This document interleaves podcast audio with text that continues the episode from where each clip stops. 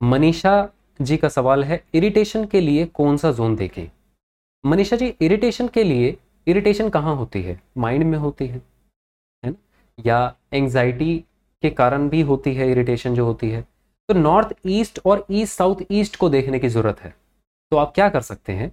North east में अगर mixie पड़ी हुई है तो उसको हटा देना है वहाँ से। क्योंकि चर्निंग वहाँ पे नहीं होनी चाहिए। तो उसको उठा के आपको ईस्ट साउथ ईस्ट में रख देना है। तो जहाँ चर्निंग का जोन है, वहाँ चर्निंग होगी। जहाँ माइंड का जोन है, वहाँ पे क्लैरिटी होगी। तो उसके लिए आपको वो जोन को बैलेंस करना होगा। तो नॉर्थ ईस्ट को साफ़ सुथरा रखिए, ऑर्गेनाइज करके रखिए।